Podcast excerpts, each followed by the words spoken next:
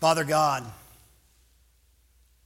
uh, in a service like this, we do a lot of things every week, over and over and over. We pray, and sometimes people are baptized, and sometimes, Father, we're confessing our sin. Sometimes we declare our faith in various ways. Always, God, we, we come uh, to a time of teaching where we ask you to open our eyes and our hearts and our minds and speak to us. And Father, you've been doing that in this um, series through the Ten Commandments. And so we would ask that again this morning, you would apply your word to our lives and our hearts and our minds in ways that only you can. For we ask this in Jesus' name. Amen? Amen. Amen. Well, once upon a time, uh, in a church uh, far away, uh, a church, this church was birthed, and as it was birthed, it did a lot of things that, of course, churches have always done. Uh, it would gather and sing, uh, it would gather and pray. Uh, they would take an offering, various offerings. Uh, sacraments would be administered. There would be a time of teaching. And so some of the things that happen today in churches happened in this church when it was birthed. But some other things were happening in this church was very interesting. Um, one of them that was very, very noticeable was sacrificial sharing. This sharing was so pervasive that no one in the church was ever lacking anything, we're told. Uh, everybody had the, the food or the clothing or the shelter that they needed when they needed it. And as a result of the preaching and the teaching, the sharing, all these things, this church just grew and grew and grew. And as it grew, there were many needy people, people with all kinds of needs coming into the church. So many, in fact, that the offerings that they would take were no longer sufficient to meet the needs of all of those people. And so, you know, they asked the question what, what is our church? to do. How do we handle this? And the elders called a meeting, and people had various ideas. Some, you know, said, well, let's do a bingo fundraiser. Others said, let's, you know, let's do a horse wash. They didn't have cars back then, so they would wash horses. And uh, they realized, however, kind of quickly that a lot of money was needed to meet the needs of these folks. And they weren't sure at all that those kinds of things would raise that kind of money. And then suddenly, as they were pondering, what do we do? How do we address these needs? A man stood up in their midst and said, You know what? I have a summer cottage down by the sea. I'm just going to sell it and I'm going to give the proceeds to the church, and then the church can meet the needs of these new members that are among us. And everybody was, as you could well imagine, just blown away. And uh, they were giving praise, they were giving thanks, they were celebrating what God was doing. And and it was just amazing. And then another man stood up and said, You know what? I've got an empty lot over by the Coliseum. Uh, I'm just going to sell that too, and I'm going to give that to the church. And those resources can be used to meet the needs of people in our church, folks that have those kinds of needs. And so there was more celebrating and, and cheering and giving of thanks. And, and so began a very exciting time in the life of this new church. Every time there were needs in the church, that regular giving couldn't meet, well, somebody who had been blessed with certain means gave a gift and gave uh, that gift to the church. And the church used those gifts to bless its members that had various kinds of needs. Now, one day a very curious thing happened. They were gathered for worship, and somebody with needs was there. Uh, and as usual, somebody volunteered to sell a piece of property and give the proceeds to the church. But when the man that handed the money to the pastor, the pastor started shouting at the man, and everybody who was there in that service kind of, oh, wow, what, what is going on? The pastor asked that man, Why have you done this awful thing? You have not lied to men, but to God, the pastor said. And then the man fell down dead. This was a really different worship service. And the whole congregation gasped. The pastor ordered some of the men there to bury that man immediately. And while they were off doing that, the pastor explained the situation, what had, what had just happened. And the fact of the matter was, the man had lied. He'd sold property for one price, and then he had claimed to be giving that whole price to the church for the purpose of you know, meeting the needs that existed.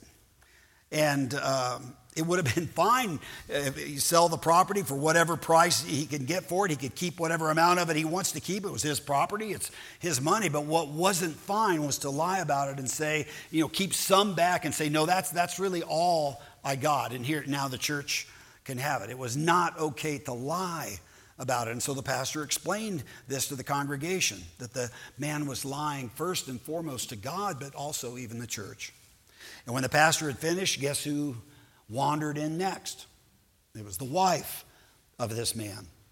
And you can imagine the situation gets really quiet in the church. Uh oh.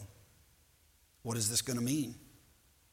And the pastor looked at this wife and just asked her the question point blank Is this the full price of the land that you and your husband sold to give to the poor? Is this the full price? And you can, the congregation's holding their breath, right? I mean, this is sweaty palm pounding heart time. What is she going to say? What's going to happen? They're all thinking, don't lie, don't lie, tell the truth, tell the truth. And the wife looked at the pastor and said very calmly, Yes, Pastor, that's the full price of the land we sold. And I'm sure the pastor was shaking his head and thinking, Why, why, why have you lied?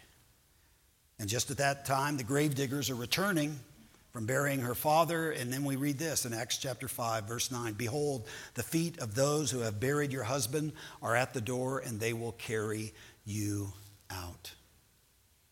And she fell down dead as well. And she was buried right next to her father. And from that day forward, as you can well imagine, the rest of the congregation had decided it is not in their best interest to lie to one another or to God, right? And uh, they had a giant worship banner. It was a beautiful, beautiful banner made, and they hung it in their, in their sanctuary, and it just said, You lie, you die.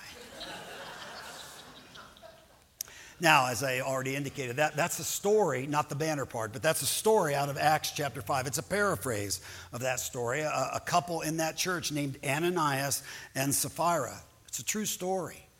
And here's the deal most of us have no idea how our lying affects people and things around us, especially God.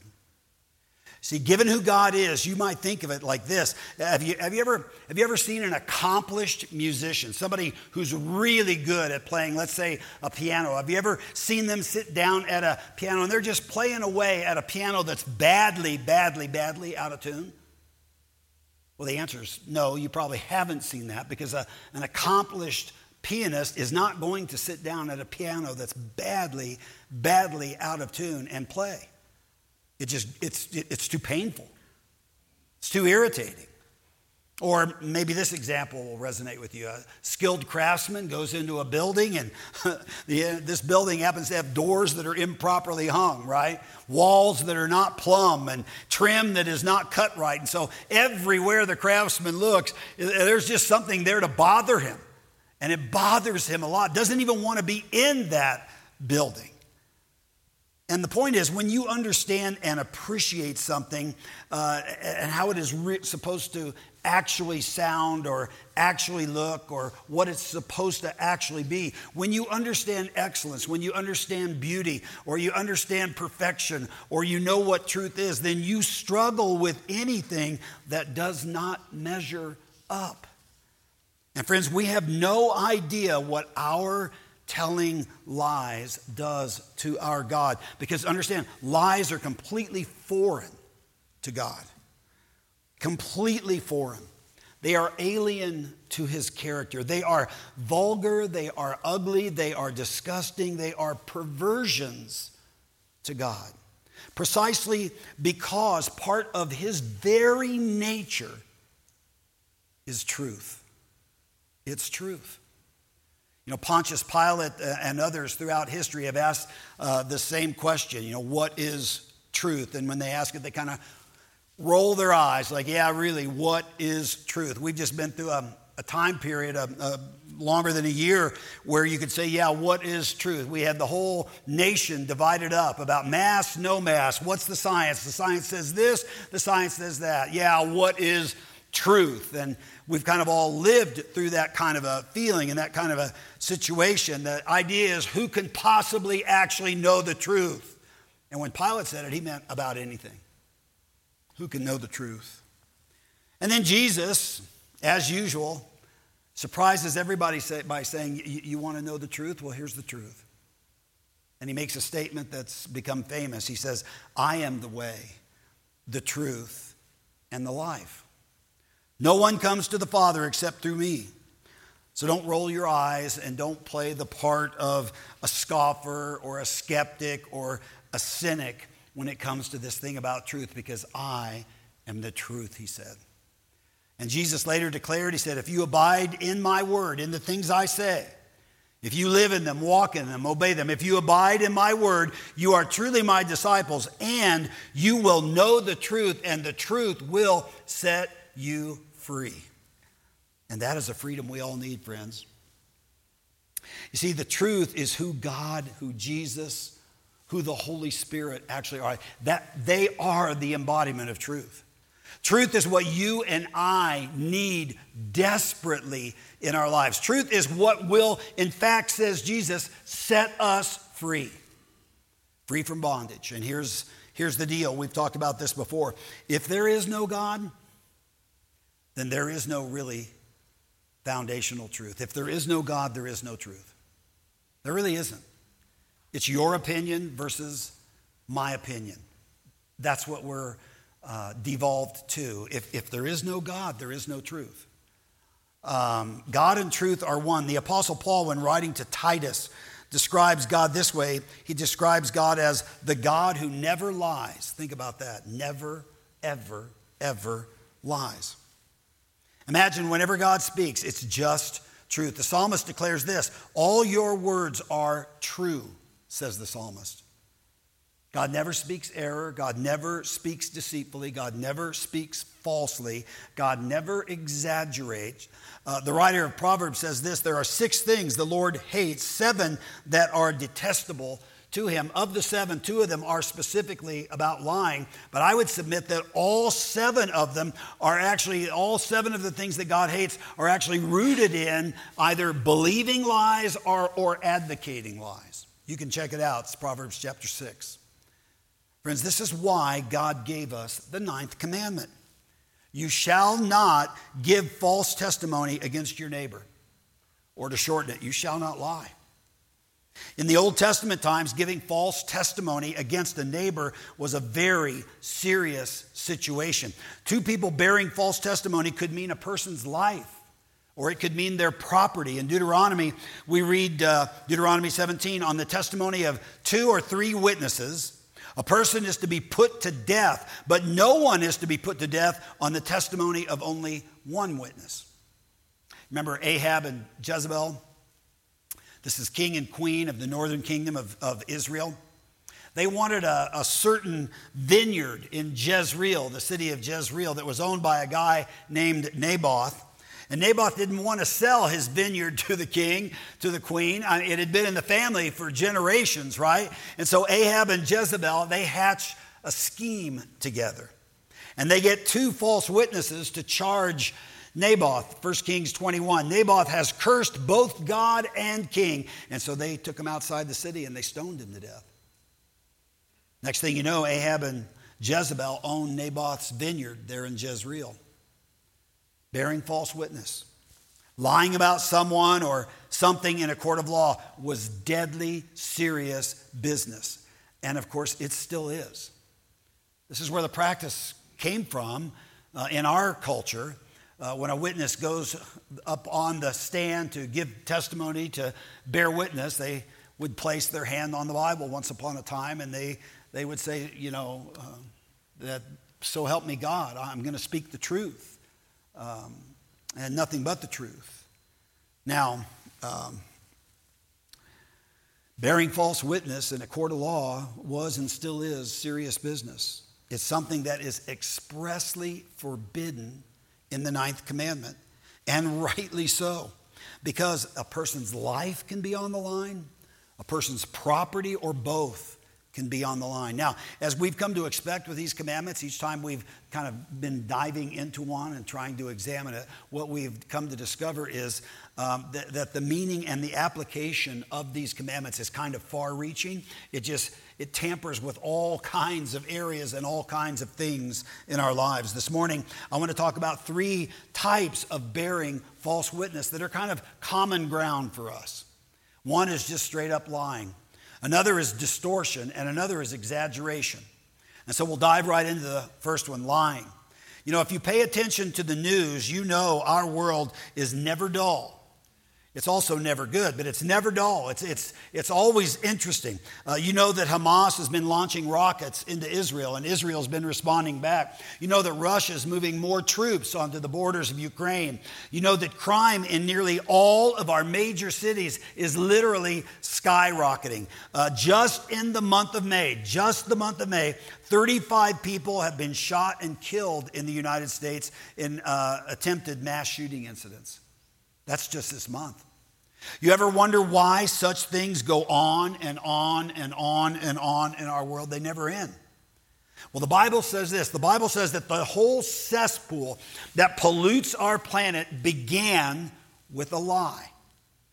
All the evil, all of the sin in our world began with a lie. Satan talking to Adam, talking to Eve, uh, saying uh, lies to them. You see, God had said, if you eat of the tree of the knowledge of good and evil, you will surely die. That's what God had said. Satan says to Eve, however, you will not certainly die. He tells her a lie.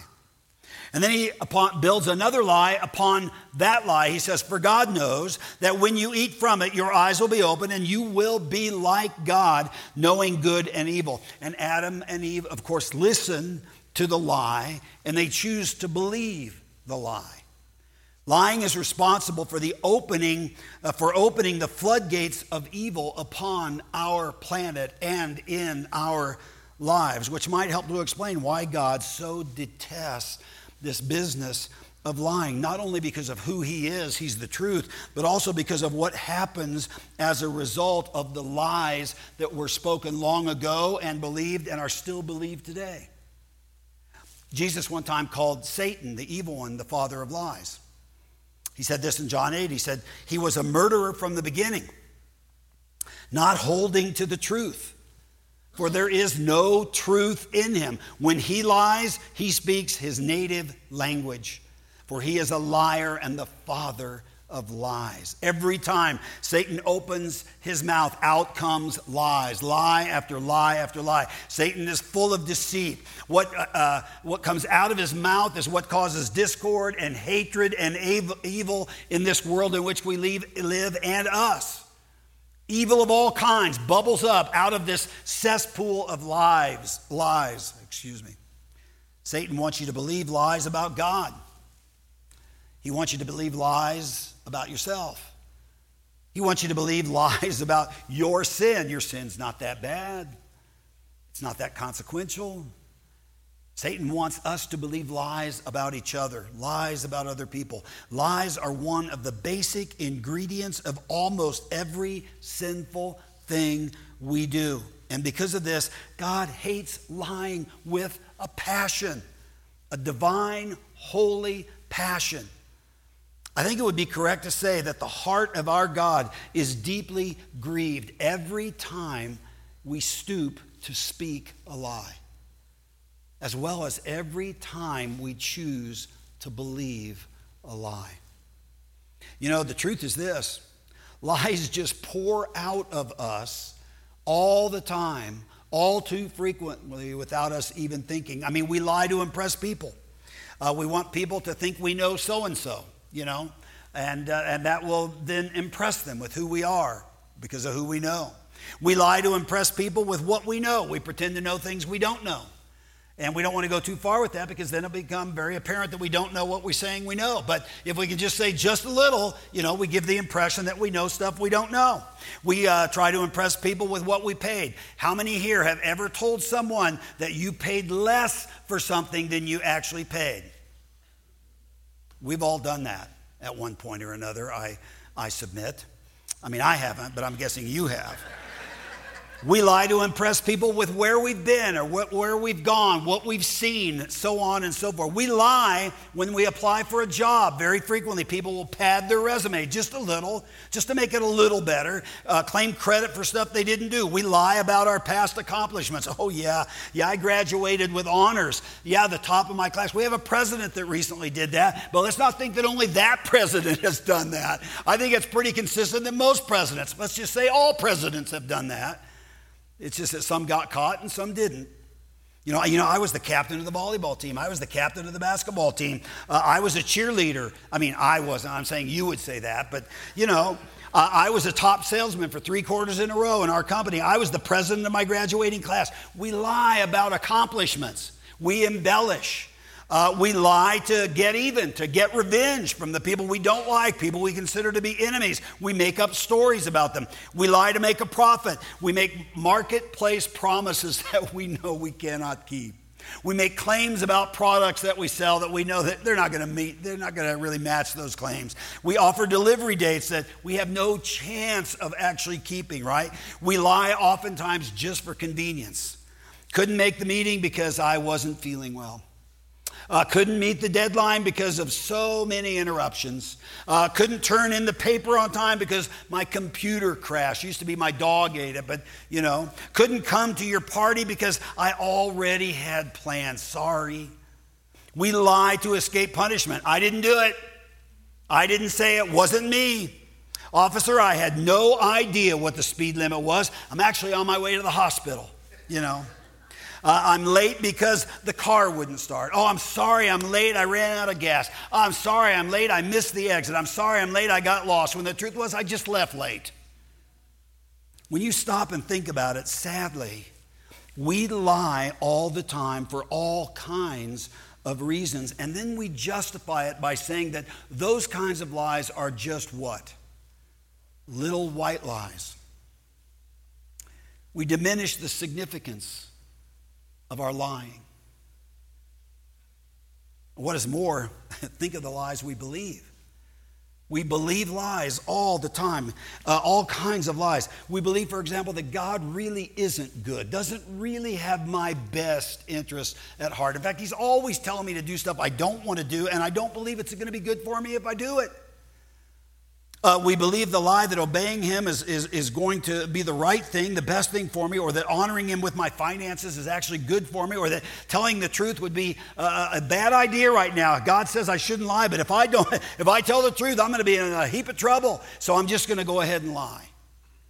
You see, we lie and believe lies all the time. But here's the thing when we come to faith in Jesus Christ, then the Spirit of God comes to indwell us, and something starts to happen to address this problem of lying in us. The Apostle Paul writes this uh, letter to, to uh, the Ephesians. He says uh, in the, that letter these words He says, That, however, is not the way of life you learned when you heard about Christ and were taught in Him in accordance with the truth that is in Jesus. You were taught, with regard to your former way of life, to put off the old self, which is being corrupted by its deceitful, untruthful lies, you see, desires. To be made new in the attitude of your minds, and to put on the new self, created to be like God in true righteousness and holiness. Therefore, each of you must put off falsehood and speak truthfully to your neighbor, for we are all members of one body when we become a follower of Jesus, something internally begins to change in us. We start identifying lies for what they are, and we're supposed to put off the old and put on the new. Putting on the new is very much about being a truth teller to one another. Lying is inconsistent with who we are if we are in Christ Jesus. Lying should no longer be a part of our daily repertoire, right? Being Jesus' disciple is, in fact, all about learning to live in and walk in and believe the truth. Jesus, after all, made that claim I am the way, the truth, and the life. Again, if we only knew what lying did to Jesus, it killed him. Our white lies killed him. And there's a sense, I think, in which you could say, and they still do. When he sees us or observes us lying, speaking lies, or believing lies, It just kills him because he knows what lying does to us and to each other. Think about uh, lies. Lies destroy our personal credibility. Do you know anybody uh, who about whom you know it's kind of just known or it's just said about them? Yeah, you, you can't really believe a thing they say. They have no credibility. Well, what has caused that? They're lying. You know, lies destroy uh, the integrity of our relationships. Fact of the matter is, your relationships will only be as good uh, as you are at telling truth to that person. When they tell you truth and you tell them truth, relationships get stronger, better, they grow deeper, they're more impactful. But if you have a relationship with someone built on lie after lie after lie or deception after deception, that's not much of a relationship.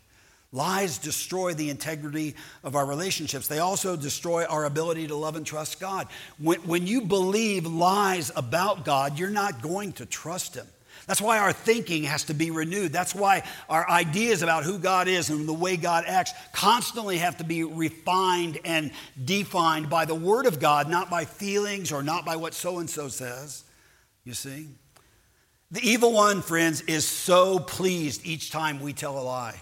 You can't imagine. So pleased each time we choose to believe a lie. Because every time we do, we damage relationships. We damage a family. We damage a church. We damage businesses and institutions. We damage even nations. You know that most of the corruption that nations perpetrate on other nations is based on lies.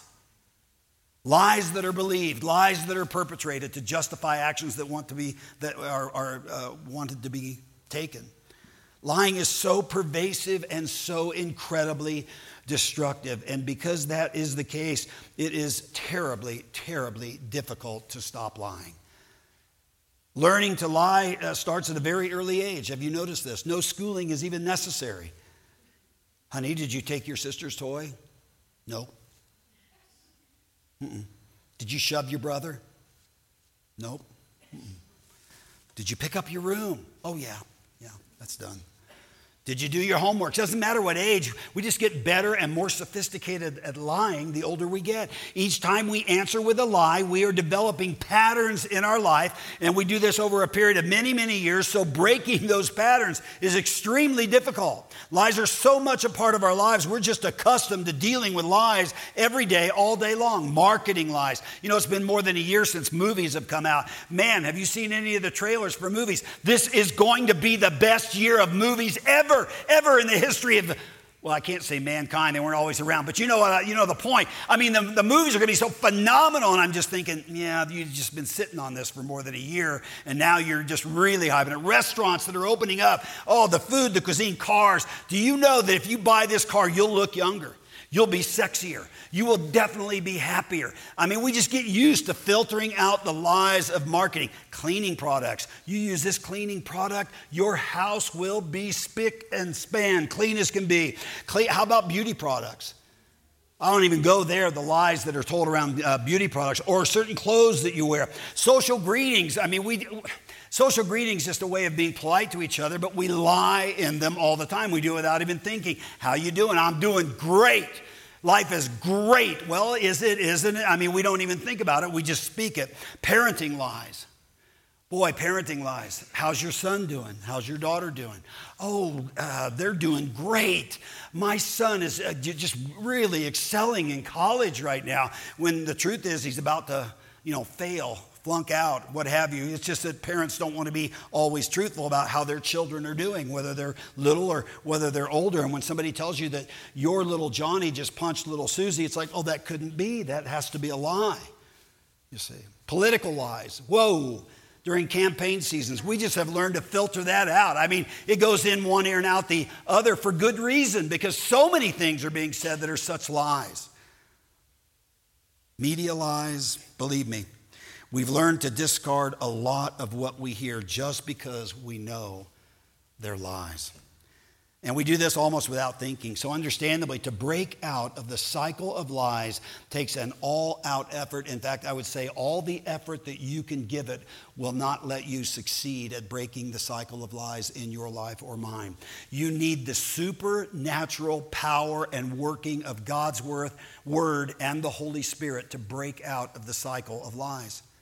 Now, I'll tell you the best thing you can do when the Holy Spirit convicts you that you've just told a lie. And here's the thing if you are a follower of Jesus, I know that happens in your life. It happens in my life. I'll say something, it was a lie, and I'm immediately convicted thinking, oh gosh, why? Sometimes I'm convicted thinking, why did I do that? Why did I tell that lie? That is so, so stupid. And the best thing to break you out of that cycle, I've done this, it's really embarrassing, is you just go back to that person and say, I'm, I'm sorry. You know, I just told you a lie. What, what I said was not really the truth. And you do that a dozen or so times, it will help you break the cycle of lying in your life. And uh, along these lines, a word to parents parents, you must confront lies first in your own life. You've got to set a pattern in dealing with your children in your families where when you lie, you repent, you confess. You create a context where your children understand why you don't want to lie and why you're going to deal with lies the way you should for what they are. They are sin. Absolutely important that you develop those kinds of patterns because the contrary patterns are being formed in the lives of your children without you even teaching them to lie. But if they're watching you lie, oh, wow, what a school that is. They'll just get really good at it from watching you. You've got to explain to them that God, their Heavenly Father, does not lie. Not ever, never, never does He lie. And Jesus, their Savior, is the truth. And so we want to be more like Jesus. And that means we stop lying. We seek forgiveness when we do. And we build into our lives healthy patterns of confessing, repenting, and being forgiven. Let's model in our families how we should process lies. And let's take lying seriously not just in our children's lives, but in ours, and set the pattern. I want to move to a second form of falsehood, and that's distortion. This goes in many different directions, so I, I, could talk for the rest of the day on this one, on distortions, but I'm going to have to limit myself here. Um, this is just a more subtle form of lying, this thing of distortion. Uh, this is all about half truths, selective facts, innuendo, misquotes, that kind of thing. It's exactly what Satan did with Eve in the garden. He said to the woman, Did God really say you must not eat from any tree in the garden? It's just an illustration, friends, of how deadly distortion can be, especially when it involves the Word of God, what God said or what God didn't say. The Apostle Paul warned the church in Galatia with these words. He said, Evidently, some people are throwing you into confusion and are trying to pervert the gospel of Christ, the message that we've delivered to you about Jesus. But even if we or an angel from heaven should preach a gospel other than the one we preach to you, then let them be under God's curse. What Paul is saying is if that happens, let them be damned. That's what he's saying. And yet that goes on every day. All around us in this sinful, fallen world, God's word is distorted. Sometimes very deliberately. Uh, there are some very deliberate distortions that are very popular today. There's, um, there's the Mormon church, there's Jehovah's Witness, uh, oftentimes, very nice people, well meaning people, the kind of people you want to have as, as neighbors are a part of these movements. But understand this these movements together deceive about 24 million people around our planet.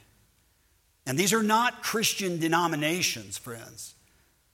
These are aberrant cults, false representations of Christianity, because they mix truth with half truth and distortion and lies lies about the Godhead, Father, Son, Holy Spirit, or lies about Jesus, his uniqueness, uh, being the one and only Son of God, or Jesus' divinity. These kinds of things are always called into question by, by cults, or lies about God's Word. Jehovah's Witnesses, for example, take verses out of the Bible and change ones, uh, some of the verses in the Bible to suit their own teachings and beliefs. And as all of you, I'm sure, know, Mormons add an entire book to the Bible, the Book of Mormon. Uh, not so long ago, we studied together the book of Revelation, and we saw that the Apostle John ends his book, and as it turns out, ends really all of Scripture with these words in Revelation. He says, I warn everyone who hears the words of the prophecy of this scroll. If anyone adds anything to them, God will add to that person the plagues described in this scroll. And if anyone takes words away from this scroll of prophecy, God will take away from that person any share in the tree of life. That means eternal life. They're not going to have eternal life. And he says, and in the holy city. The holy city, if you have read and understand the book of Revelation, that's actually the church. So what he's saying is, is you will be, eternal life will be taken from you, and so will your membership, your inclusion in the church of Jesus Christ. Now, when you add or subtract from God's word, you are lying by distortion. And pretty soon, God's word is no longer God's word when it's distorted enough. Even Christian teachers are guilty of distortions. In the past, uh, some Christian teachers have ad- advocated racism, uh, advocated slavery, advocated segregation. Uh, some religious teachers have predicted dates for the return of Jesus. So far, they've all been wrong. Let me make a prediction. They always will be. Okay? They always will be. Some have advocated terrible, terrible misunderstandings of church authority. And churches have become very unhealthy in terms of its application of authority in people's lives. Some have advocated very unhealthy, unbiblical uh, teaching around the family, how a husband relates to a, wife and a wife to a husband, and so on. Some advocate really harsh parenting techniques or approaches, and when those kinds of things happen, those are actually distortions. They do serious damage. They twist the teachings of the Bible and take you places the Bible wouldn't take you. And this is why Hear me now.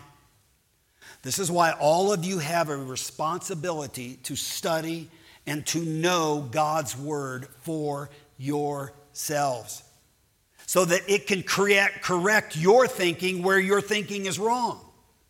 And so that it can help you evaluate teaching like you're hearing this morning and evaluate it. Is it any good? Is it biblical? Is it right? Is it true? You need to be able to evaluate those kinds of things, and also so you can bless others. Because to the degree that you know God's word, you will then, in appropriate ways and at appropriate times, be able to share that with each other and with others. You see, here's a good rule of thumb teaching that sounds extreme or hateful or harsh probably is. And is probably wrong. Teaching that is excessively black and white and divisive you want to be careful with that. Teaching that sounds out of step with traditional Orthodox Christian doctrine. What is traditional Orthodox Christian doctrine? Well, that's doctrine that has been hammered out by churches over the past couple of thousand years. And churches, whether they're Presbyterian, Lutheran, Reformed, Baptist, doesn't matter, you know, run essentially on a, on a main set of tracks, and we agree on most things. And that would be Orthodox Christian doctrine, Orthodox Christian teaching. And with teaching that's not orthodox or is therefore unorthodox, you need to be careful, be cautious, be studious, and beware don't just swallow it. Now, obviously, there are matters where Christians disagree. In fact, they always have. Um, these are legitimate places for debate and discussion. This is fine. Who do we baptize would be one of those questions. How do we take communion? When do we take communion? What do the end times look like? You know, when you hear people predicting dates, that should be suspicious to you. Uh, spiritual gifts. Are all the spiritual gifts being given today? Does, uh, are there gifts of healing and so on? You know, that Christians debate these kinds of things in healthy ways, but they do so with their Bibles open. What does the Bible say about this? These are good debates. Roles of men and women in the church, marriage relationships. How does a husband relate to the wife, the wife to the husband, and so? And then what does parenting look like? Good. Let's open up our Bibles. Let's have good, healthy debate. Let's let's dive in, dig in. Let's study together so that we get clear, as clear as we can. And if at the end end of the day we disagree a little, that's okay. But these are all things we must study, we must discuss, we must debate, all things that have a long history of debate in the church. But when Christians get their personal opinions published or popularized, and they are not well researched, they're not biblically well founded, in other words, there's lots of creative ideas or creative thinking. Watch out. Watch out. What that usually means is that Scripture has been stuffed into a mold, or let's say into a box, and anything that doesn't fit gets lopped off or ignored. And that quickly leads to imbalance and distortion of the Word of God, even to the creation of new little cults or new little religions. Not Christianity. And the point is, all of us must at all times be on our guard against distorting the Word of God, distorting truth, truth of any kind.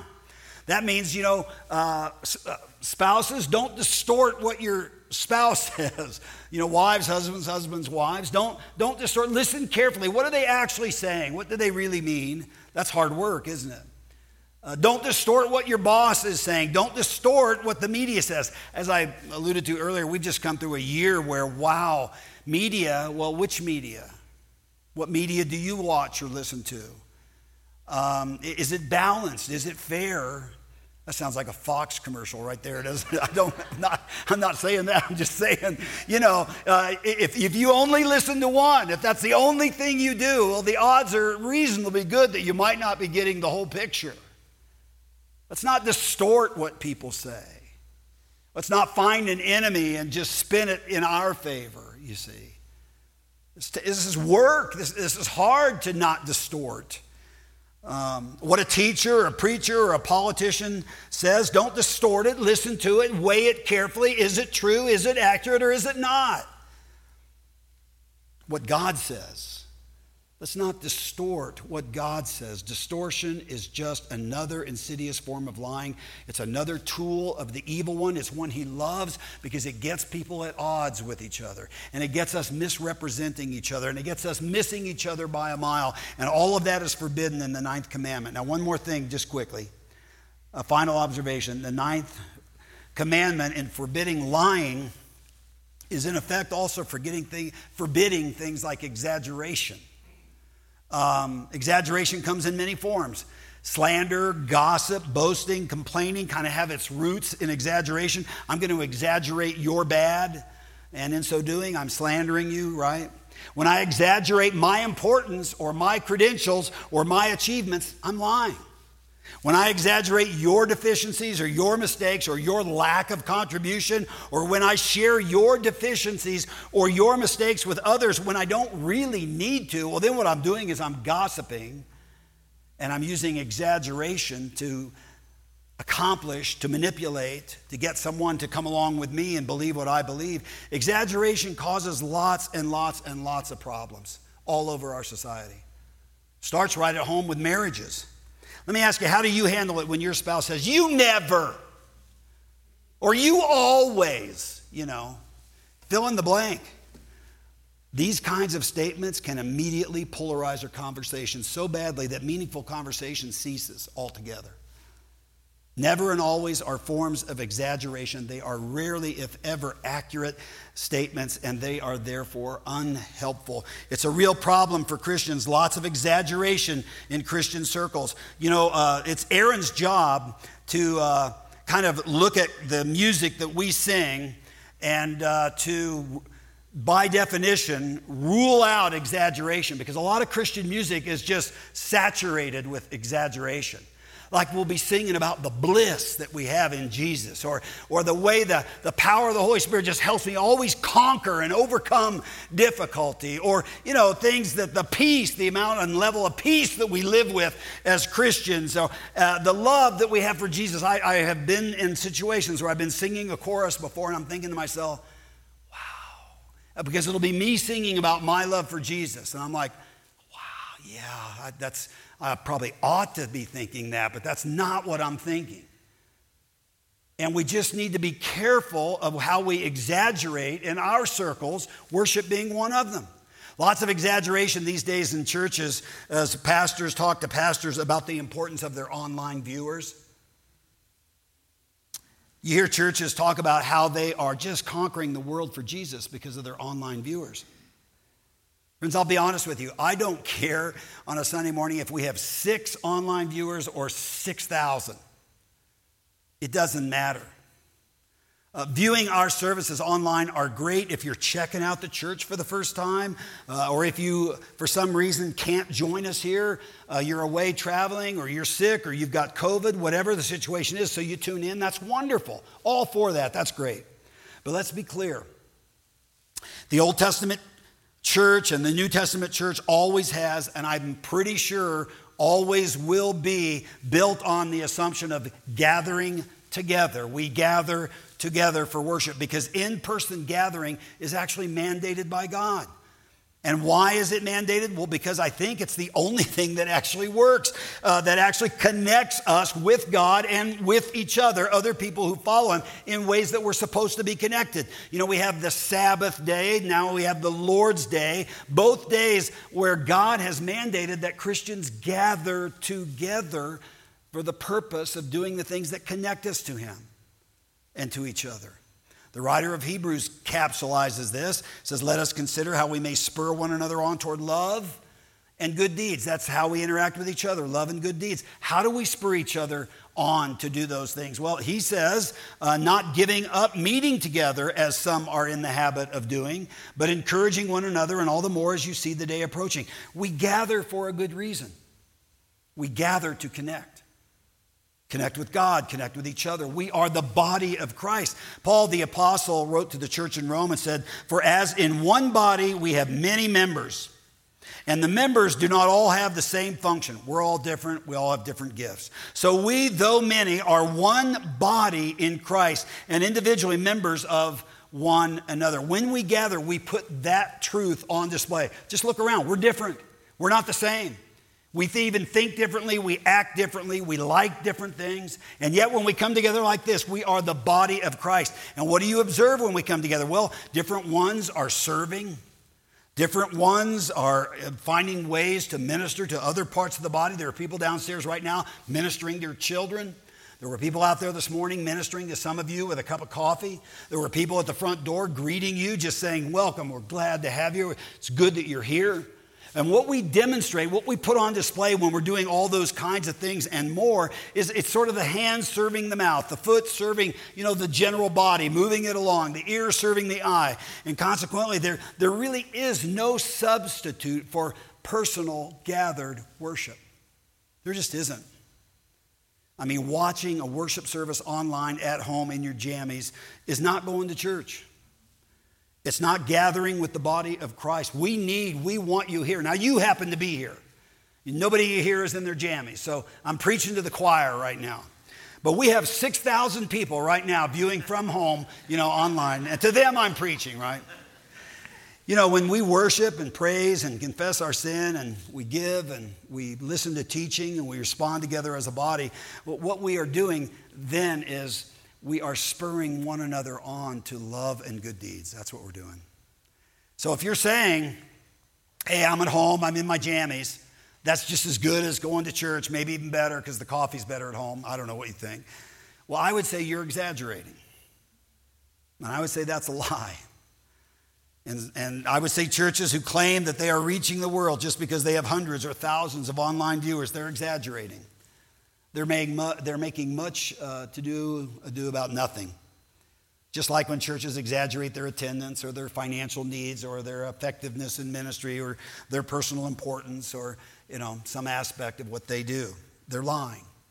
And they should stop. Exaggeration is just another form of lying. And so, if you find yourself struggling with exaggeration, here's how you stop it. You practice the same principle that we talked about when we talked about lying a moment ago. You just own it. I'm doing it. I'm exaggerating. I need to admit it. I need to embrace it. And I need to stop it. And the way I stop it is I confess it to God. And I also confess it to you when I've exaggerated to you. I have to be committed to that. That will help me break a pattern in my life of not speaking the truth. You see, friends, God has given us the ninth commandment to keep us honest with each other. God has given us the ninth commandment to help our relationships flourish. They can only flourish based on truth, only truth, spoken in love. God has given us the ninth commandment to remind us of the importance of truth in our lives.